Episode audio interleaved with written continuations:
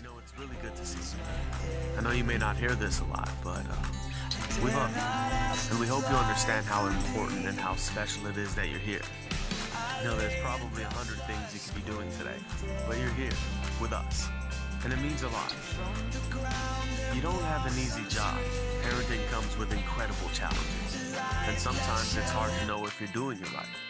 But you should know that being here right now, it's an important part. In the Old Testament, God gave this command Love the Lord your God with all of your heart, and with all of your soul, and with all of your mind. These words that I command you today should be on your heart. You should teach them diligently to your children. You should talk of them when you sit in your house, or when you're walking down the street. Talk of them from the time you get up in the morning to when you fall asleep at night. So, what does it mean to be a good father? It means loving God with all of your heart soul, and might, and teaching your kids to do the same. And what an amazing example it is that you're here in the house of God, in the presence of other believers, seeking more of Jesus and worshiping unashamed. The young men and women here see you.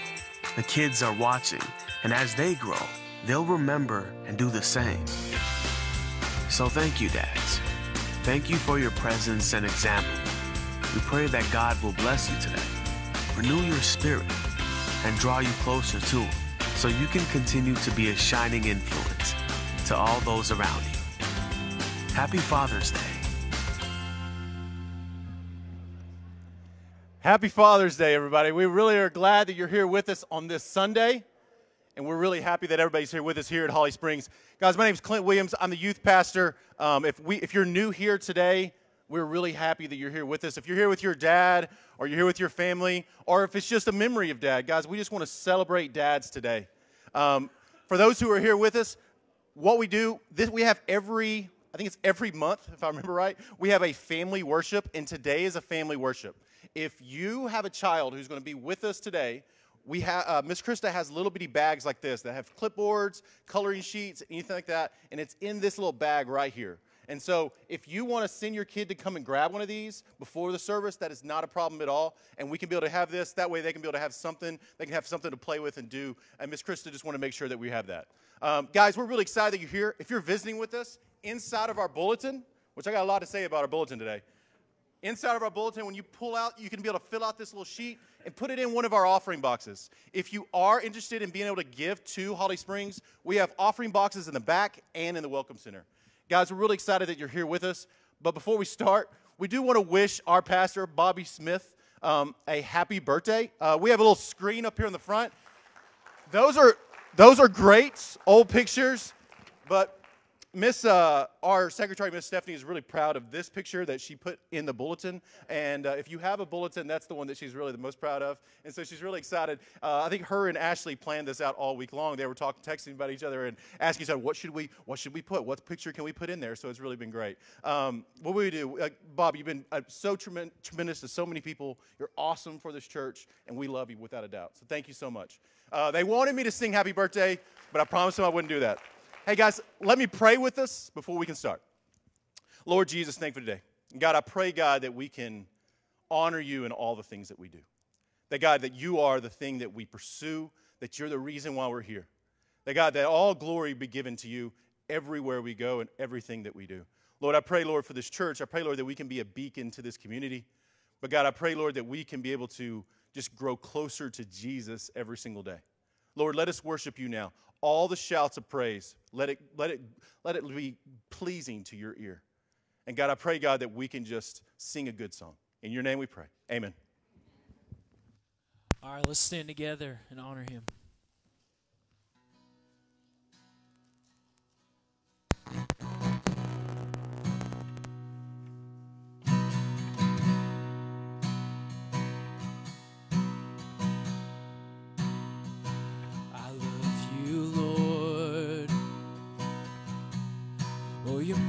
Mercy never fails me.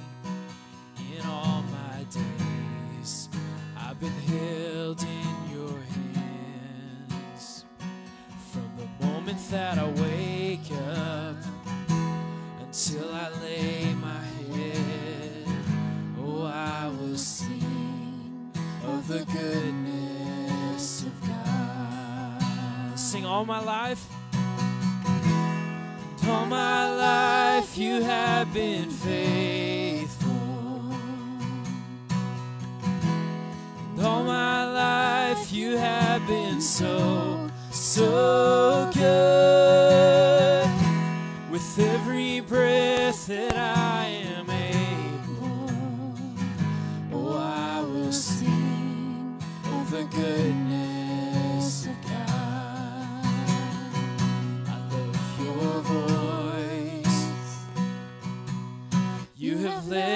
me through the fire in darkest night. You were close like no other. I've known you as a father. I've known you as a friend.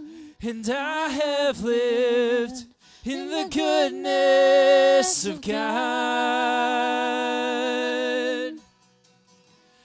And all my life you have been faithful.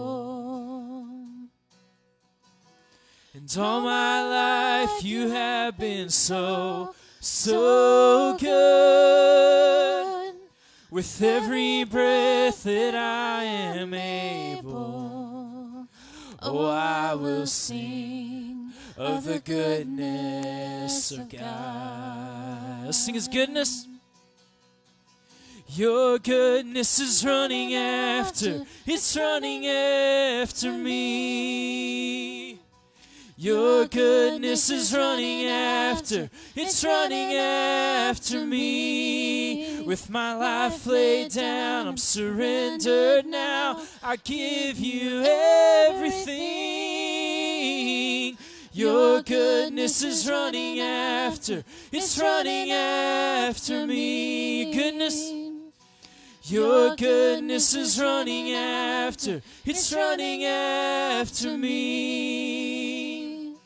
Your goodness is running after, it's running after me. With my life laid down, I'm surrendered now. I give you everything. Your goodness is running after, it's running after me.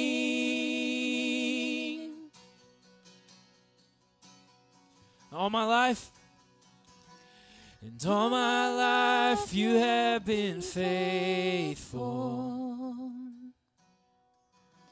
And all my life you have been so, so good. With every breath that I am able, oh, I will sing of the goodness of God. Yes, I will sing of the goodness of God. Oh, I will sing of the goodness of God. Amen.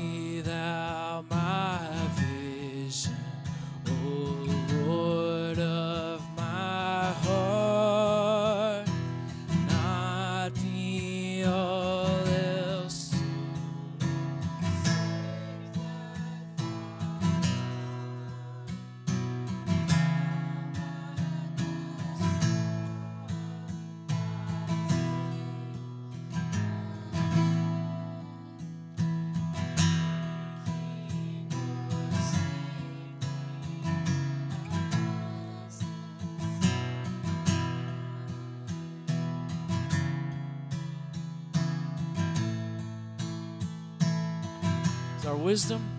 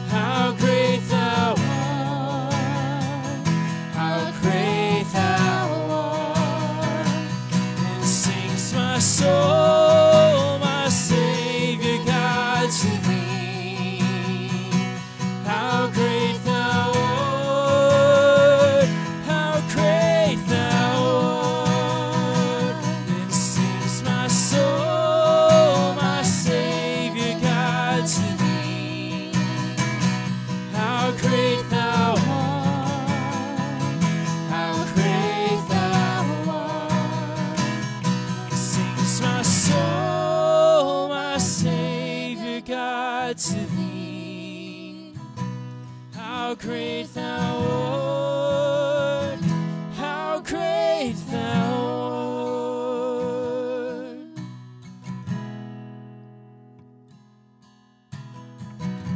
Oh God, you truly are great. God, you're infinitely good, infinitely wise, infinitely strong. And God, it's in you that we find your infinite blood that goes on and on and covers our sin. And God, help us to just bask in your goodness in this moment. Help us to not ignore your Spirit's call for us to come in and worship you, God. God, help us to honor you with everything that we do in our word, in our deed, in our thoughts, God. God, this moment is all about you, not about us. In Jesus' name, amen. Thank you. So good to see you here this morning. Thankful for Jason and leading us in worship. What a great morning it is to celebrate dads. Happy Father's Day to all the dads that are here with us. We'll celebrate you uh, again here at the end of the service. Uh, I struggle a little bit because uh, I have so many moms and, and women who come up to me and say Happy Father's Day, and I want to turn right back to them and go, Well, Happy Father's Day to you too. And that doesn't work. So, um, anyhow, we got to celebrate moms a few weeks ago, so today we celebrate dads. If you have your Bibles, will you take them and turn to the book of First Kings? The book of First Kings. We're going to look at the life of David. We're going to talk about fathers. We're going to talk about the last words that really came out of David's mouth as he was uh, dying. And we'll talk about that in just a second. Let me kind of bring you up to speed like I do every week as quickly as I can so you don't get bogged down and we don't get bogged down in reviewing the last weeks. But we're in Sermon 9 this morning. So the last eight weeks we've looked about how we don't want to let the world squeeze us into its mold, how we're going to speak the truth in love, how we don't believe in moralistic therapeutic deism, how it's incredibly important for us to practice godly parenting by being godly examples to our children. We're going to really focus on dads with that this morning. The Bible is the truth without any mixture of error. We talked about that. In Sermon 6, we looked at the importance of being faithful to the church and to discipleship that the church teaches. Sermon 7, we looked at how those of us who are married can use our marriages to fight back against the culture. And then in Sermon 8, we visited about how families can push back uh, against the culture. And this morning, like I told you just a few seconds ago, we're going to talk about how fathers can push back against the cultures and how fathers can lead our families well, our, our wives and our children well, uh, to be able to push back against the culture. Again, I told you last week, and I'll remind you again, we're coming to the end. Over the next couple of weeks, my plan is to share with you just kind of an overview and about how we are really going and coming to a place in the church's life where you're going to have to kind of cut yourself out. You're, you and I, who call ourselves believers, we're going to face a world that is really going into battle against us, and we're going to almost have to draw battle lines. For years and years and years, we did not really have to do that. especially living in the country that we live in, we, I really believe that there wasn't any really antagonism or, or much uh, hatred, if you want to use that strong of a term, against those of us who believe what we believe and uh, who practice our faith and who believe what Scripture teaches. But I think those days are coming to an end. It makes me very sad for my children and even more worried about my grandchildren now. Uh, that we're coming to a place in time where I think we're really going to have to draw some lines and where uh, uh, it, it's going to be kind of a, a, a, battle. Even the scripture talks about that. And uh, we're going to be a persecuted uh, people more than we've ever been. Uh, those of you who have never had the privilege of traveling out of the country, probably have really never experienced or really ever thought about the possibility or the option of being persecuted for your faith. Uh, we know we've read about it in the scripture. Uh, we know if you've traveled out of the country and we have witnessed it uh, in person, I have had that uh, opportunity, if you want to call it that, uh, to see and be in countries where you can get in trouble for your faith. I've shared with you that before, that uh, Laura and I have been in communist countries, and there's even some of our church family who have gone with us into those communist countries where if you were to talk about your faith openly, you would be persecuted for it. Uh, we have missionaries that we support right now that are in a country that if we were to tell that country or if that country was to find out what those uh, missionaries are actually doing what they're really trying to do, which is to lead people to Christ and disciple them, uh, to make them strong believers so that they would lead other people to Christ. If they found out that they were doing that, they would be kicked out of the country and, and never allowed back in again. So um, I'm telling you that because what is being witnessed in countries around us is coming to our country. And I, I believe that. It breaks my heart, but you can't help if you stay in touch with the way things are going in our culture to understand that that's where we are going. And it's going to cause us to really have to draw some lines in the sand.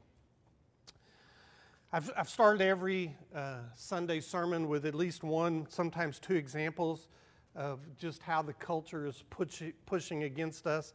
Uh, let me go ahead and, and do that uh, with you again this morning. A couple of examples, and I'm going to be an equal opportunity uh, person this morning. I'm going to talk about uh, one outside the church and one that was inside the church. So let me share with you it, this is one of the articles I read. It says, It's a sign of our times uh, in a sign of our times, uh, uh, one, what was once shocking is becoming less so every day.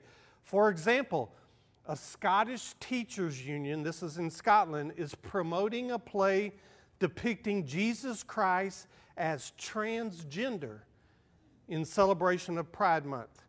They're calling the play The Gospel According to Jesus, the Queen of Heaven and it's evoked protest everywhere it's been performed, but supporters insist they're not going to stop doing this play.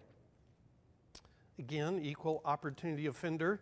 Uh, the Catholic Church, uh, one of uh, the churches that is prominent all around the world, um, had a, sister, a nun, Sister Mary Margaret Kreuper. When she was 18 years old, she took vows of poverty, chastity, and obedience, like every nun does. She spent the next 59 years of her life dedicated to the Roman Catholic Church. And in 1990, she became the principal of St. James Catholic School, continuing in this role for 28 years. She served as the principal of St. James Catholic School. And when she retired in 2018, the Archdiocese decided that they probably needed to conduct a financial review of the school as they were bringing in a new principal. And when they conducted that financial review, they discovered that Sister Margaret had embezzled $835,339 over the course of 10 years. Federal prosecutor said she used the money to gamble. she pleaded guilty and she's cooperating with the authorities. Her lawyers told the Washington Post that later in life she's been suffering from a mental illness that clouded her judgment and caused her to do something that she otherwise would not have done. That's true. oh my. Those things always rock my world, and then we turn right to the Bible. So, anyhow, look at uh, 1 Kings chapter 2. So, dads, how do we lead our families well? And believe me, this sermon is just me talking to myself, and dads, you getting to hear, and moms, you getting to be cheerleaders, wives, you getting to be cheerleaders, ladies, you getting to be cheerleaders for those dads that you know or those husbands that you live with and those fathers that you um, know so well. And my desire would be that if you are a woman with us today, that you would be a cheerleader for the fathers that you know and the husbands that you're married to and the dads that you know. When you look at this passage, what you're going to find is David's charge to Solomon. And listen to what he says uh, starting with verse 2.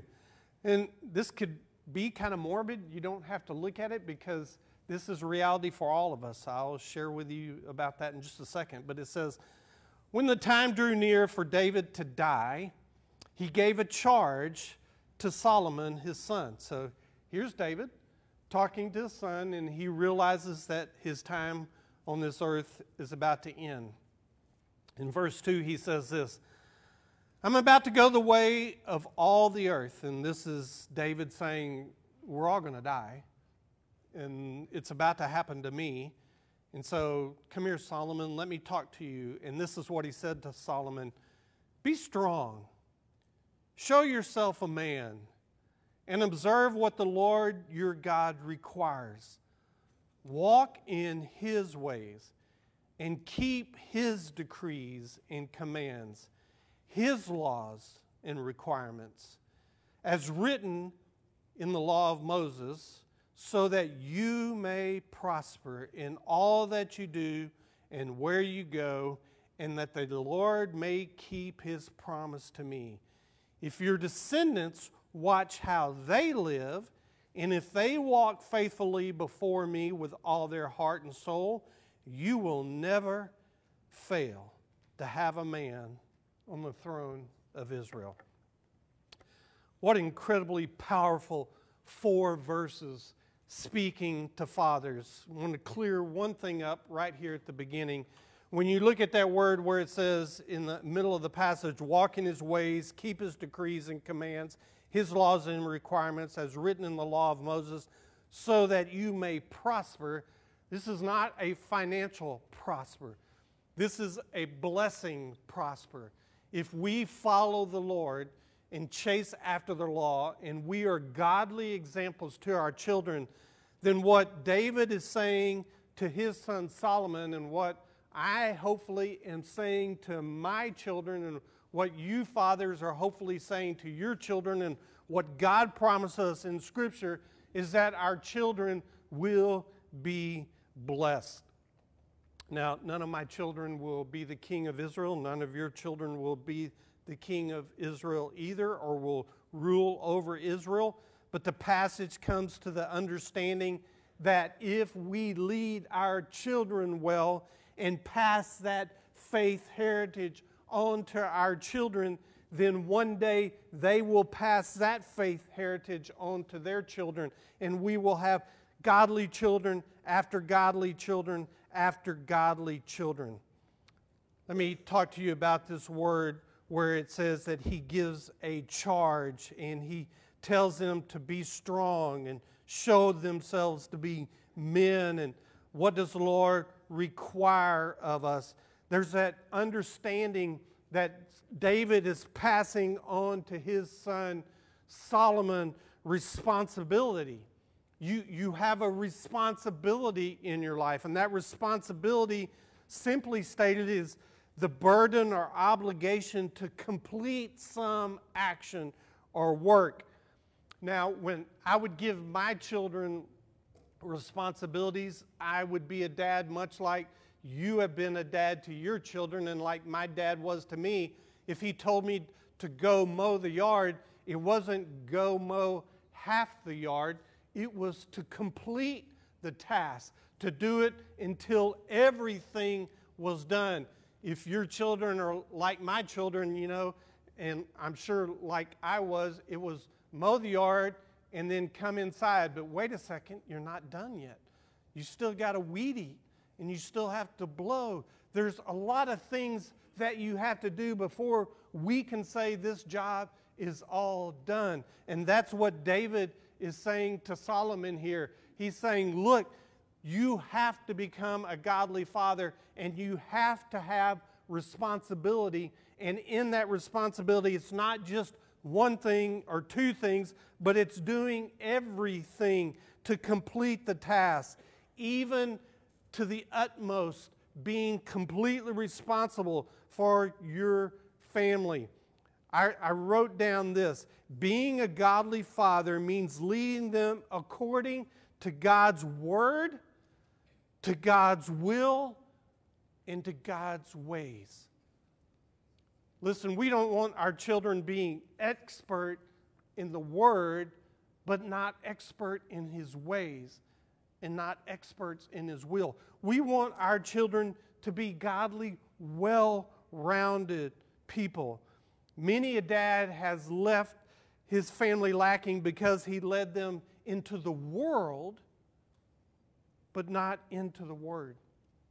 Now, there's all kinds of places here in this message to you this morning where I can get myself in trouble, and I completely understand that, and I'm willing to risk that because I know that I'm preaching to myself too. Because I realize that when I was young, a young father, and I was watching my children grow up, there was a lot of things that I wanted to make sure they got worldly right. And I'm not so sure that I was as interested in making sure that they understood God's word correctly. A great example for me, and Evan's here this morning, and he'd be the, the first one to tell you that we loved watching him play baseball. And, and it was a joy for us. Uh, and, and hear me say this correctly and hear me say this without any embarrassment.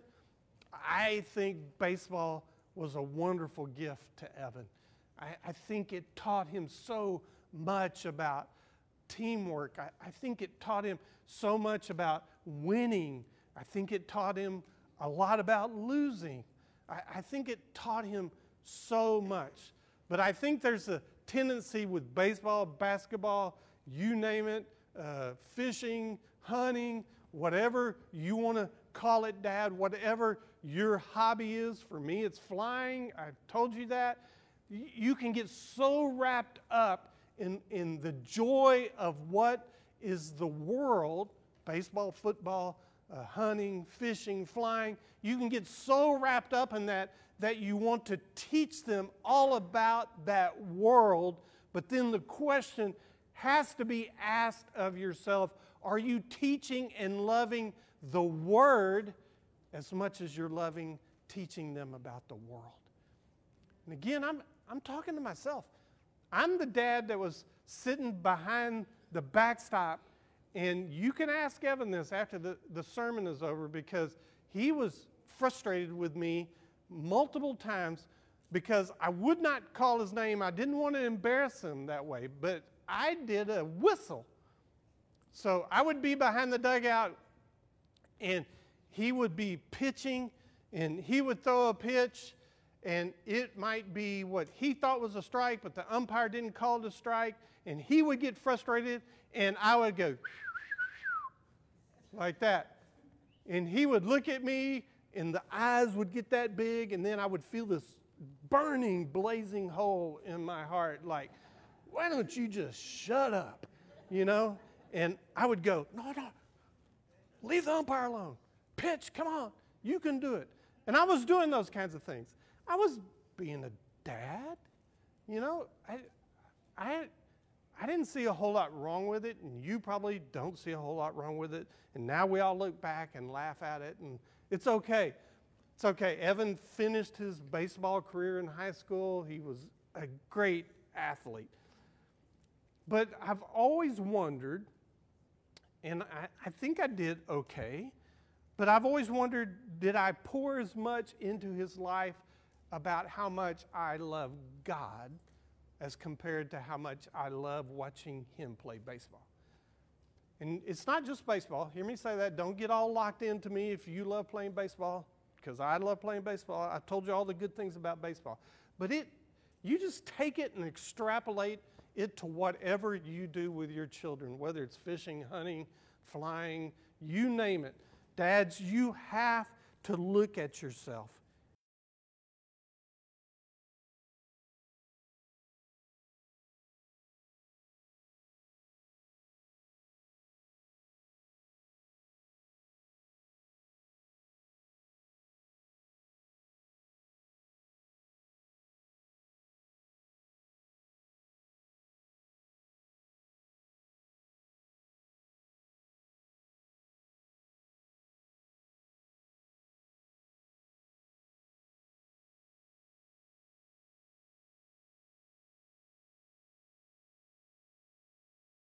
You know he's about to die. Listen, Dad, every dad that's in here, every dad that can hear me, every dad that's watching online this morning, I got some news for you. You're going to die. There's a 100% chance. I can't promise you anything else about your life, but I can 100% promise you that you are going to die. Nobody wants to hear that on Father's Day. What a horrible sermon this guy's preaching. I, I understand that. But if you can buy into that, if you can believe that, if you can begin to understand that we're just here for a, a short amount of time, then the question becomes to you and me will we become more entrenched in teaching our children biblical truth? Hey, even since studying this text, preparing for this day, I wanted to make some changes in my life. I, am not, I just turned 65. We just looked at stupid pictures of me. We know, you know, that I used to look pretty decent and it's going downhill quick. You can see that in my life. So if, if I'm not going to be here forever, how can I prepare myself? To better serve my family and my children. Look, we've all, or hopefully you've done this. Uh, Laura and I have wills. Uh, we've, we've done, we've prepared as best we can financially for our children. We've taught our children. Evan mows the yard incredibly well now. He takes great care of his yard. I've taught him how to do that. He, he is a 10 times better dad with his young children than I ever was. When I watch him around his kids, I flip out about how good a father he is. But the question is, how well did I teach him to become a godly father? Part of being ready for this final earthly chapter and making sure our families are ready is twofold. We got to make sure they have a relationship with God through Jesus Christ, and then they have, we have to make sure that they're living out their faith in such a way that they're an example to their family and to the world that they live in. Listen, the resolve of a father is founded in these two verses, or these few verses. The one verse where David charges Solomon, he commands him, or he commissions him. What, what does that mean? Well, one part of the word means that he, he lays upon Solomon the mantle. You know, my dad never did that with me. He really never said, you know, hey, I'm coming to the end of my life, uh, but I, am laying the mantle onto you. Um, but of all the things yesterday that happened to me on my birthday, and trust me, I, I, I had a crazy whirlwind birthday. I, I was not expecting it at all. In fact, what I was planning to do on my birthday was come up here and help Greg and Gary and Clint and other people lay this floor that this beautiful floor that you see starting to come back out this way. But on Friday night, Evan and Kristen and my two grandsons surprised me, came in, and then they started telling me what my Saturday was going to look like. And it was booked from sunup to sundown. I, I finally, last night about 9:45, I, I went over to Laura and said, "I'm 65 years old. I got to go to bed. I'm exhausted." and she said, "Go ahead, go to bed. We're done with you." And so uh, I, I, I went to bed. But before I went to bed, uh, Laura brought out a computer. And over the last month or two, Laura has been taking all the, uh, if you're my age, you get this, all the crummy VHS tapes and 8 millimeter and all those ginormous cameras when we were young parents that we carried around and did. She, she had all those sent off to a company and they were all digitized and put onto a computer so we could watch them on computer. And we have hours of it. I think it's going to be my torture for the next few years to have to watch hours and hours of that stuff. Uh, but uh, she wanted to show me one thing. And what she did was she brought in the computer and uh, she flipped it up and, and showed me. And I do not remember this. I don't know that I was there. I don't know that I've ever seen this before. But she videoed my dad uh, talking to me, of all things. And uh, I, I don't know what the questions were. It, it just kind of overwhelmed me at the moment. And she showed it to me for a few moments. But he said, uh, I know one thing. He said, I passed on a love of flying to my son. And he said, I'm so glad that Bobby loves to fly as much as I love to fly. And then he talked about uh, how he always thought I was going to go into the military and become a pilot. And he said, uh, We thought Bobby was going to be a pilot because he loves to fly so much, but uh, the Lord called him into the ministry. And he said, We are so proud that he's in the ministry. And his mom was so proud that he had gone into the ministry. And even as much as he loves to fly, we're just thankful that he's in the ministry and that he's a believer and that he's passing that down to his children. Boy, I thought, my gosh, that's just what I want to preach this morning. That's the exact passage that, that I wanted to share with my family at Holly Springs that I love so much is, is exactly what my dad did for me. I, have told you this before, but my dad really is the one who started kind of the faith heritage in our family. And all my family now is passing that down to their children. It's exactly what you see here with David charging Solomon. It, it's funny, I, I read that dear Abby said, if you want your children to keep their feet on the ground, put some responsibility on their shoulders. And that's what my dad did with me. I mean, he, he put responsibility on me. Listen to what Booker T. Washington said.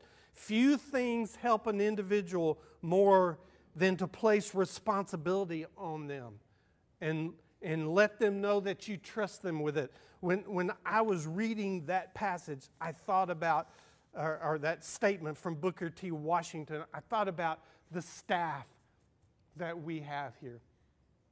I thought about everyone, Jason and, and Clint and uh, Gary and Anna and Krista and Stephanie. I, I thought about everybody that is in a ministry position at this church. And I thought about how we can trust each other and how we put responsibility on each one of them and, and we trust them to carry on that responsibility. When I woke up yesterday morning and found out that my whole day was booked, I started immediately feeling guilty about not being down here. But one thing that I did not feel was boy, if I don't show up, it's, something's not going to happen. Because I knew stuff would happen.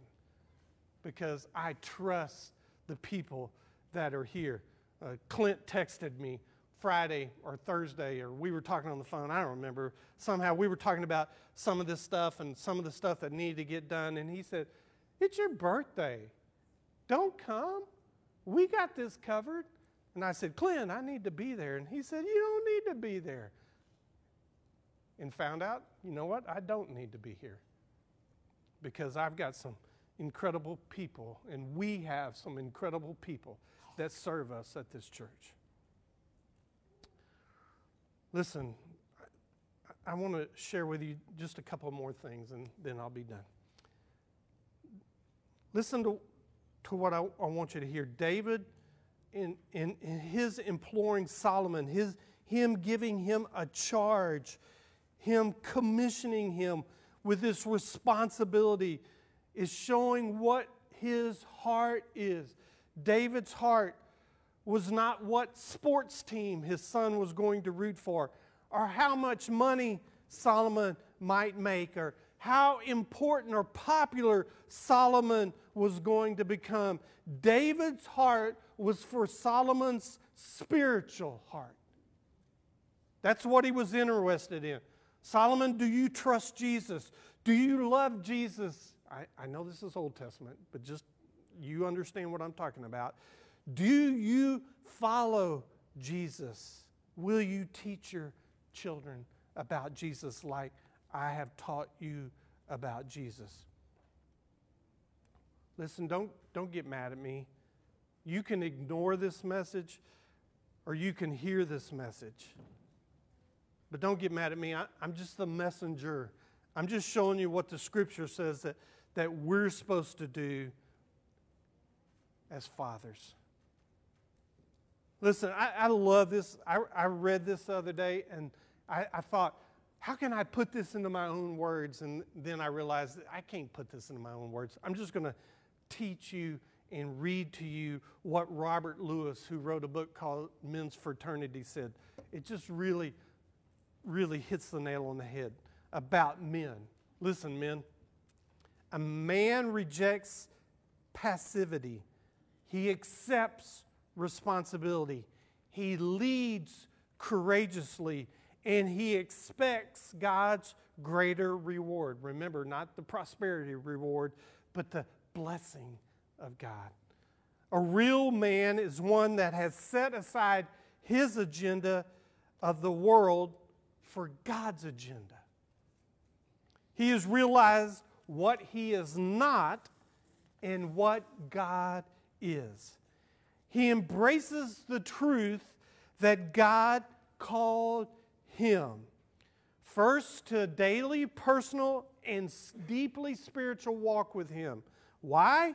Because the eternal destination and spiritual condition of His family, listen to me, this is scriptural, are His responsibility.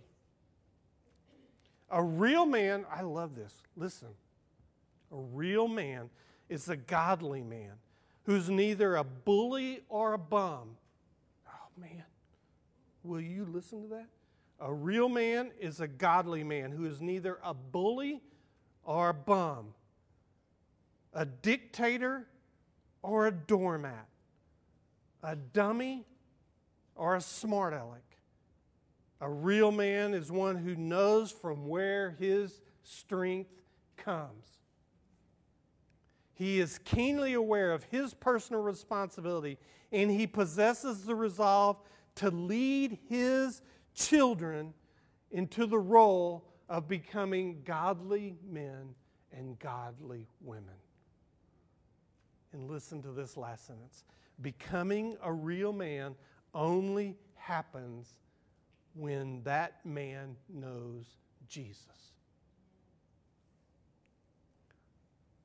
This is probably the sentence that's going to get me in trouble, especially in the beautiful, deep East Texas place that I call home and that I love and that I've spent all my life in. But listen to me. This is what I want to I want to close with. The greater need that we all have, especially when you look at what David told Solomon about teaching his family and then their family teaching their family to walk in God's ways, to keep God's decrees, and to keep His commands. Listen to this. The greater need that we all have is for godly men who will lead their children to become godly children. I know I told you I'm going to get in trouble this, but I'm going to risk it. There's a difference between being good old boys and godly boys. There's a difference. I want our boys to be good old boys. Nothing better than teaching our boys to drive a zero turn, teaching them to cast a line into a lake. Nothing better than teaching our children how to fly, how to hit a baseball. Nothing better than that. And we can make them good old boys. I want our boys to be good old boys. But if we don't teach our boys to be good old men, to be good, godly boys that will become good, godly men, then the culture is going to win out and beat us down. And the most important thing that we can ever do for our children is not only to teach them to be good old children, but to teach them to be godly children. Boy, I hope you have heard me say that with the compassion that I feel when I want us all to teach our children to be good, godly children. But I hope you hear it in the love that I'm telling you that with, because there's nothing more important than we can ever do than to teach our children to become good, godly children. Jason, you come on up here and let's close out again with worship. As they're, as they're coming up here, let me tell you guys one of the greatest memories I have is listening to uh, a guy named Francis Chan tell a story one time about teaching his children. Francis Chan is an author that I really admire, and he's written lots of great books. One of the greatest books he ever wrote was a book called Crazy Love. If you've never read it, I implore you to read it. It's an easy read. You would love it, uh, and it will rock your world. It certainly rocked mine.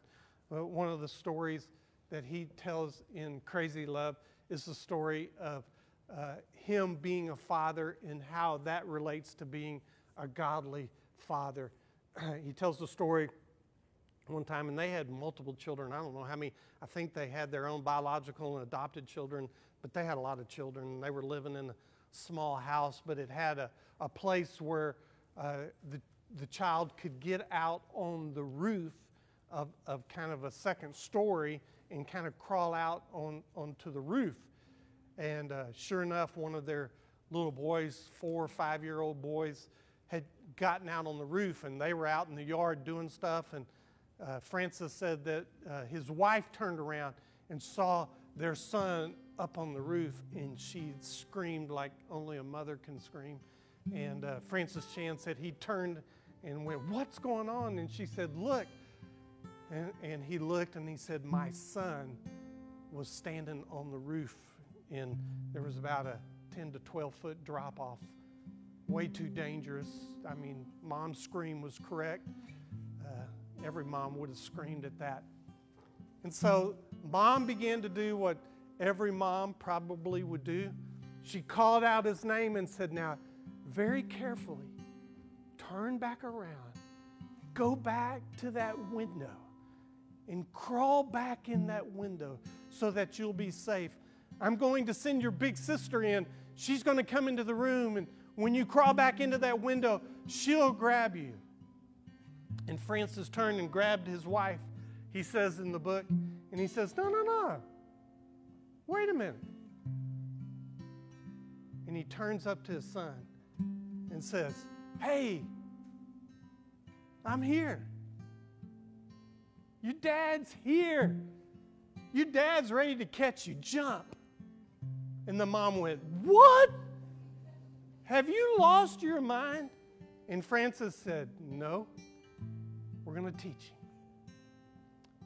And so the son, realizing that he'd kind of gotten himself in a pickle, was kind of scared because it was a long ways down. But he was kind of scared to go back to the window, too. He really didn't know what to do. They said he kind of stood there frozen, like we all do when we get ourselves in a bind. And Francis talked to him and said, I'm your dad. I love you, and I promise you I will catch you if you will jump off that roof into my arms. And sure enough, after a few seconds of hesitation, the little boy just let go and he jumped for his dad, and his dad caught him and grabbed him, hugged him, and Francis said, I love you. You can always trust me. And then Francis said, Then I told him, I'm just your dad. You can trust me. But you have a Father in heaven that loves you a thousand times more than I will ever love you. And you can always trust him. Well, that's the kind of father we serve. And that's the kind of father who taught his son a good old boy lesson, but a godly lesson too. And that's the kind of father I want to be. I hope that's the kind of father you want to be. Because one day, you and I are going to be just like David. We're going to be coming to the end of our life. I watched my dad when he came to the end of his life. He was sitting in his La-Z-Boy. And I asked him, we just built, uh, uh, they just come in and put a hospital bed in for him in our bedroom because he was passing. We knew it was coming. And they had built that hospital bed for him. And I said, Dad, do you want to get into the bed? And he said, No. He said, I just want to sit here for a little while longer. And I turned and walked out of the room, and the, the nurse that was sitting with him screamed. And I turned around and walked back in, and I saw my dad leave this world and go to glory. And I'm telling you, we're all going to have that day in our lives. But the question is will we be like David? Will we talk to our children about the godly heritage that we want them to take with us for the rest of their lives and pass on to their children? Let's pray. Heavenly Father, we are so thankful for the example that you have given us in the scripture of David and Solomon and what it means to be a godly father. Now, Father, as we come to this time where we worship you again, Father, may we just sing to you. May we worship you. May you hear the sound of our voices loving you. And Father, my prayer today is for the men here that are worshiping with us today, whether they're here in person, whether they're watching us online. Father, may you make us godly men who pass on godly heritages to our children. Father, we love you and we thank you for your mercy and your grace. We pray all this in Jesus' name. Amen.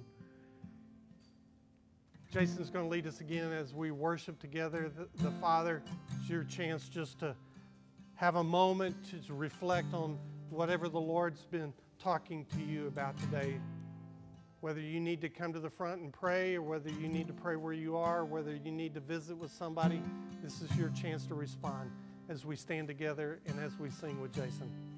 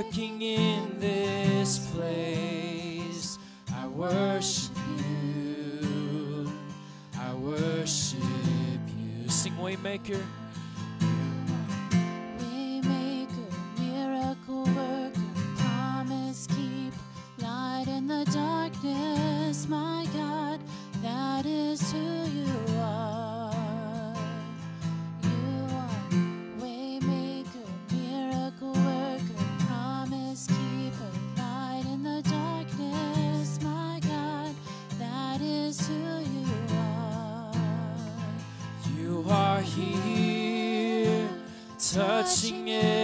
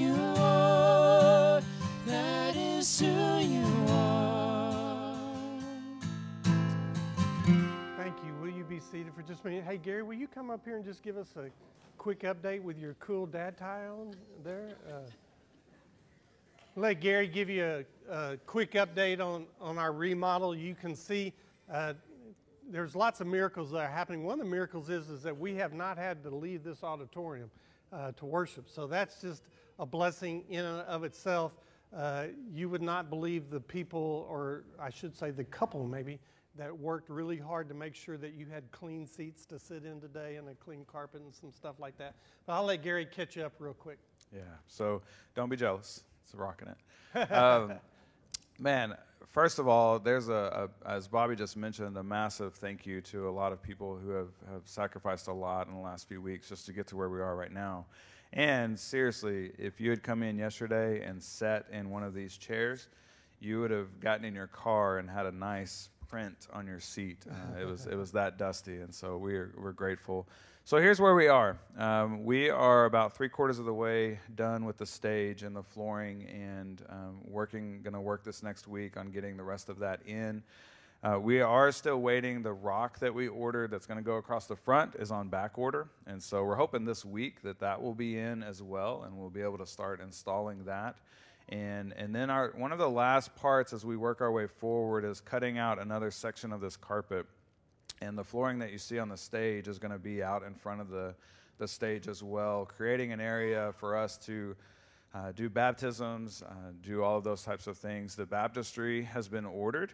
Uh, it's a, a, portable baptistry. It's on its way. Um, hopefully, be here in the next couple of weeks as well, uh, as we have some uh, who are ready to be baptized, and we want to we want to honor that and and be a, a, part of that.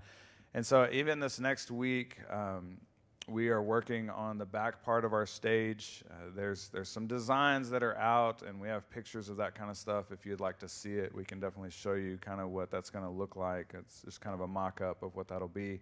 Um, but Jason um, and, and some others are finishing up electrical stuff this week on the stage, and so there's there's a lot happening.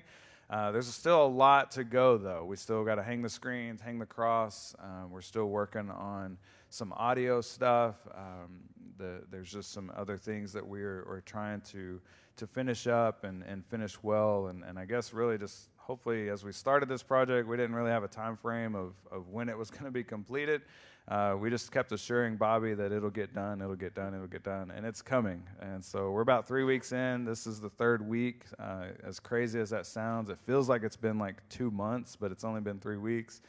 And I'm projecting, don't hold me to it, maybe a couple more weeks, and, and things will hopefully be wrapped up and buttoned up, and all the th- things that we need to get done done.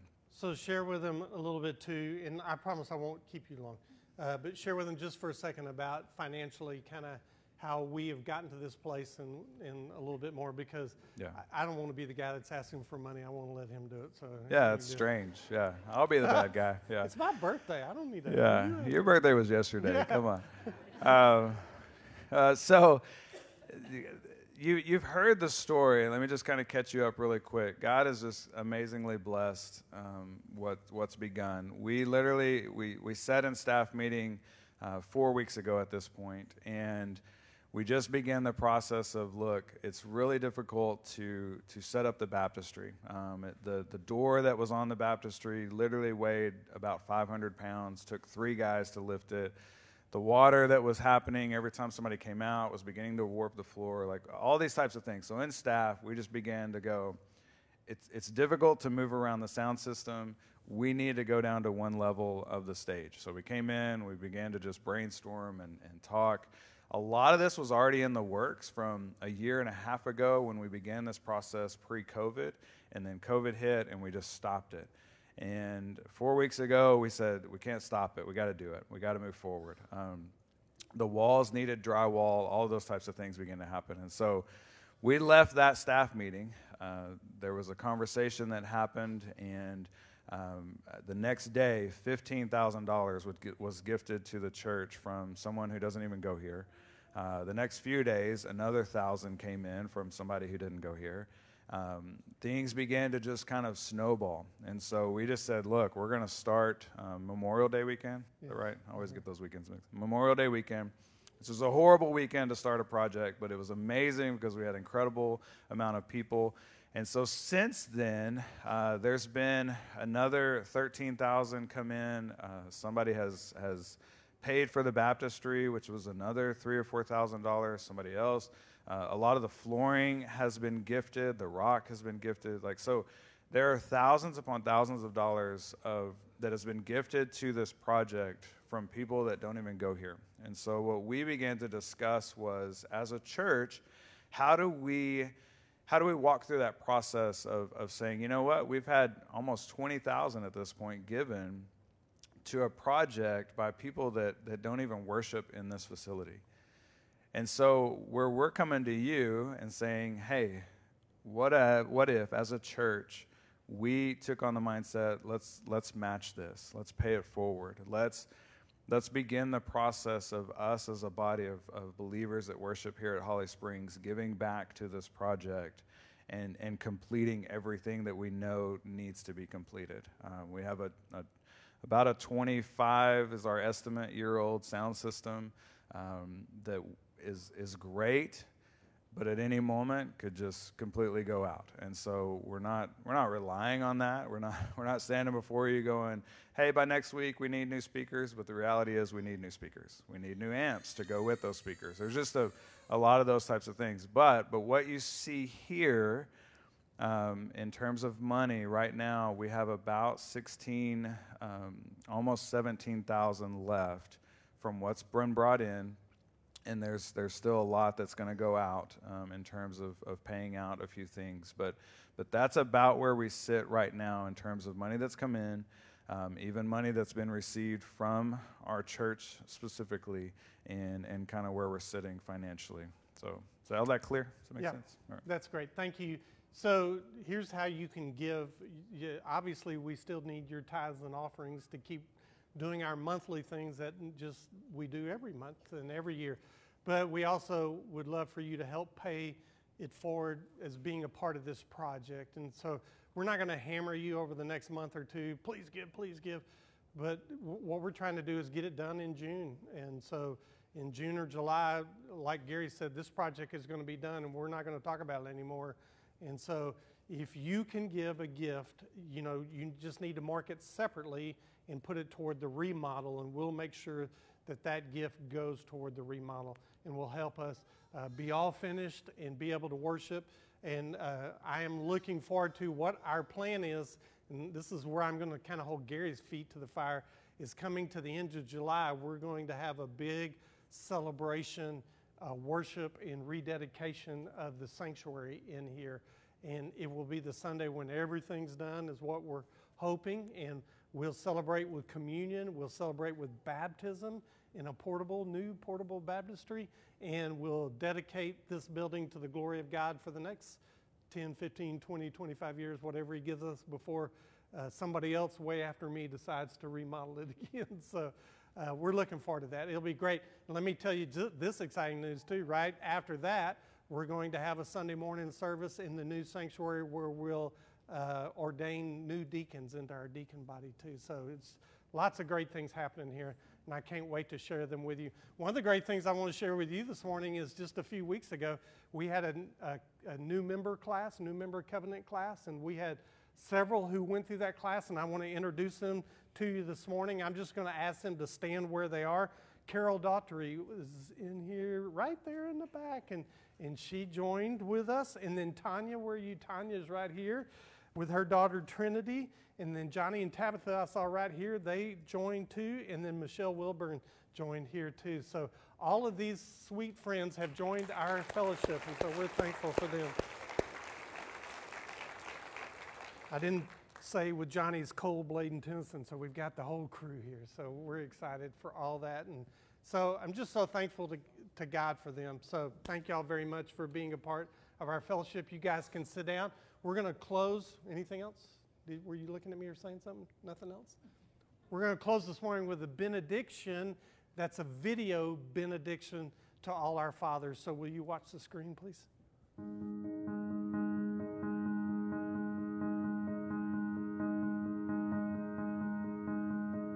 And now, as you go into your world, may you love your children like God loves his children. May you find your identity in being a son of the only perfect Father. May you make it possible, make it impossible for your daughters to ever find a husband as good as their dad. May you teach your children that their mother is the most beautiful woman alive. She's really pretty. May you risk more, worry less, and play hard.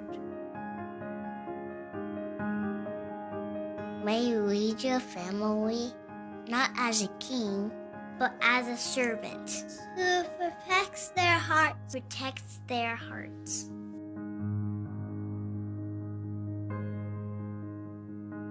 May you laugh at the little things, the little things.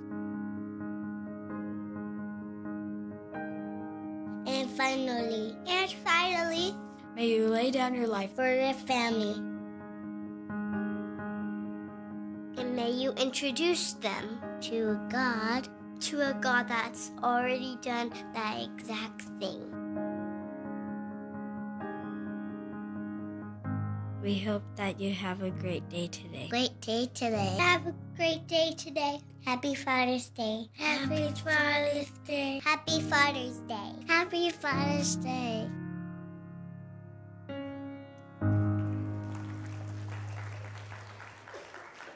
All right. So sorry, this is not about the Reno, I promise. But in the midst of the Reno, there is an amazing thing happening this week Children's Camp. Uh, we leave Wednesday, and there are 30, 31 kids and five or six adults heading out. So if you will, be praying for them. We're heading to Piney Woods on Wednesday and be back Saturday. Uh, pray for the adults. It's hot outside, and we are going to have a lot of fun, but be praying for that team and uh, the children as they go. Thanks. Happy Father's Day. Bye.